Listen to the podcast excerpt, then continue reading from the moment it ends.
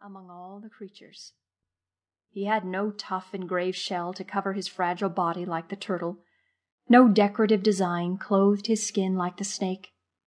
When he was wounded, he had no voice to cry out, and when he became thirsty, he could only crawl on his belly in search of the dew of the earth. Yet none of this bothered him. He only knew that he was happy just as he was, a woolly worm of the earth. Marva! Hey, Marva! A voice chirped as it leaped through the air. Is that you, Zimmer? Marva asked, eyeing the nearby tuft of grass for his friend. Marva could hear loud, quick chomping sounds. It was him, all right. Suddenly, Zimmer landed a whisker's length from his nose. Marva caught his breath in surprise. Then his whole body vibrated with laughter. That is so neat how you can do that, he squealed, his eyes beaming with enjoyment. How I do what? Came Zimmer's monotone voice. Not wanting to ruin the moment by explaining it to Zimmer, Marva moved to a different subject. So, where have you been today, Zimmer? His eyes opened wide, twinkling with curiosity. He always loved hearing about places he'd never seen. Well, it doesn't look good. Zimmer began with his usual pessimistic outlook. What doesn't look good? The food supply, of course, Zimmer snapped. There's too little food for all of us to survive. Laughing, Marva said, You say that every day, Zimmer. Marva leaned closer, his eyes sparkling with anticipation. But what about where you've traveled today? What interesting places did you see as you leaped into the air? Excited by his own imagination, Marva pretended to leap up. Seeing that Zimmer's face was not amused, he nudged his foreleg with his head, causing Zimmer to fall over. There you go, Marva chuckled. See? Doesn't it feel better to lighten up? Lighten up? Are you kidding me? Zimmer's eyes were bulging with exasperation. I'm a grasshopper, Marva. I live in the grass. How many predators do you think know this, huh? Try all of them. So how many of them are waiting for me to leap into the air? All of them.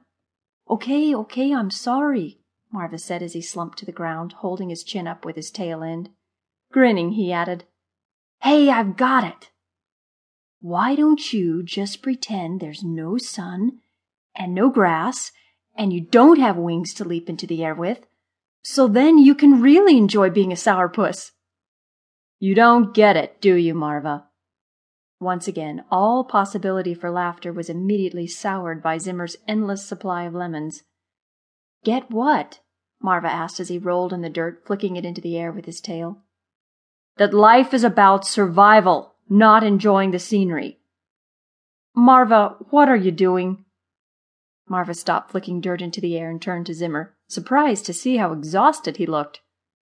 Surviving? Ugh! And with that, Zimmer leaped and disappeared. Bye, Zimmer! Marva called cheerfully, then turned to make his way to a patch of wild strawberries he had spotted that morning. As soon as he crawled near the berry patch, he recognized Thud's presence. Every ripe berry now hung awkwardly from its stem, a deformed mass of red with one obvious bite missing. Spotting a delicious looking berry with only a small chunk missing, Marva eagerly crawled up its stem to investigate. What was wrong with this one? he wondered aloud. What's wrong? Thud growled from below. What's wrong with all of them is the real question. Hm. Okay, what's wrong with all of them? Marva asked with genuine interest. They're all sour, Thud roared. Marva eyed his slightly crumpled strawberry. How could anything so wonderfully red not taste sweet? With only one taste bud of doubt remaining, he slowly bit into its uneaten side. I knew it! I knew it would be! What are you doing up there?